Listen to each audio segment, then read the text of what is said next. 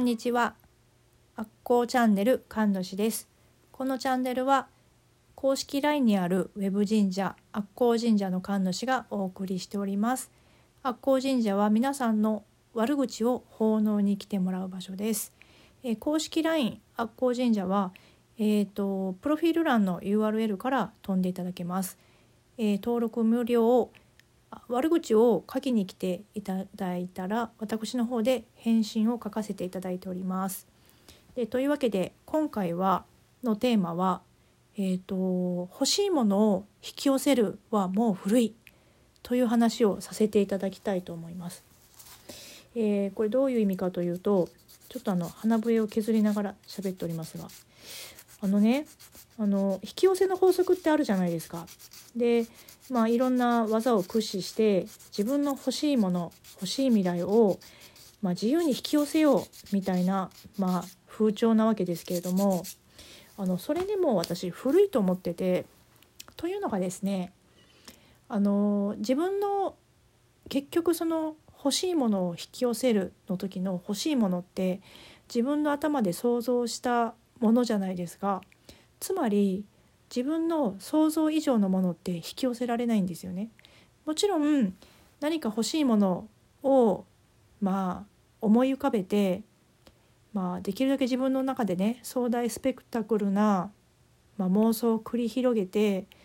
それを引き寄せていく。で引き寄せていく中で自分が思いもよらないものまで引き寄せられるっていうことは、まあ、起こってくると思うんですね。なんですけど所詮は自分の想像の範囲内なんですよ。あのだからね想像以上のものは引き寄せられないんですよ。であのじゃあ何が言いたいの？というところなんですけどもあの引き寄せはもちろん引き寄せるけれどもあの引き寄せるものを自分で決めないっていうことなんですね。じゃあ何が引き寄せられるかってそのまあねお願いされる方の神様もわからないじゃないかって、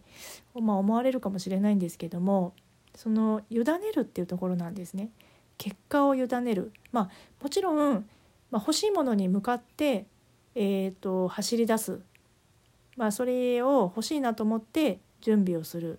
行動する、まあ、思考を変えていくっていうのはもちろんやっていくんですけれども、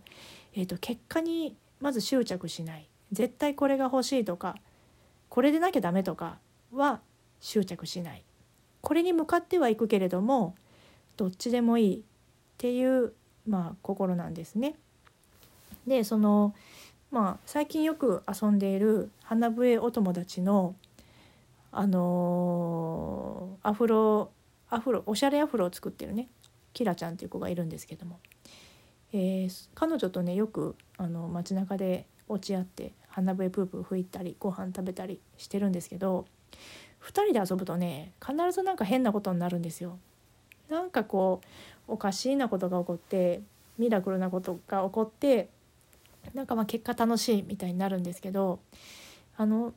彼女と会う時は特にもうあれなんですよお互いに一応目的は持って行動するんだけどまあそれがどうなってもいいっていう気持ちでいつもいるんですね。するとなんかその自分たちが思った通りには全然いかないんだけどなんか流れて流れて結局もっと面白いことになるみたいなことによく遭遇するんですよ。なんかねその2人でお出かけしている時のことをこう想像するとねなんかもう何かに固執してそれを引き寄せるために引き寄せの法則を使おうっていうのはやっぱちょっともう古いなって思ってるんですね。なので一応の方向性として、まあ、そっちには行きたいあれが欲しいなっていう方向には進むんだけど結果はもう神様任せ任せてしまう委ねてしまうそこに執着はしないってするとあの想像以上の面白い結果が待っているしなんかねプレゼントとして用意してもらえるなっていうふうに思っているんで、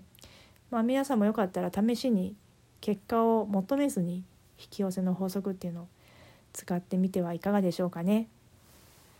というわけでまあ今日は短いですけども、えー、っと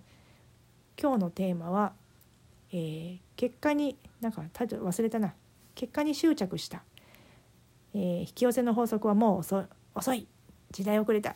ていうお話でした。またよかったら遊びに来てください。ではですね。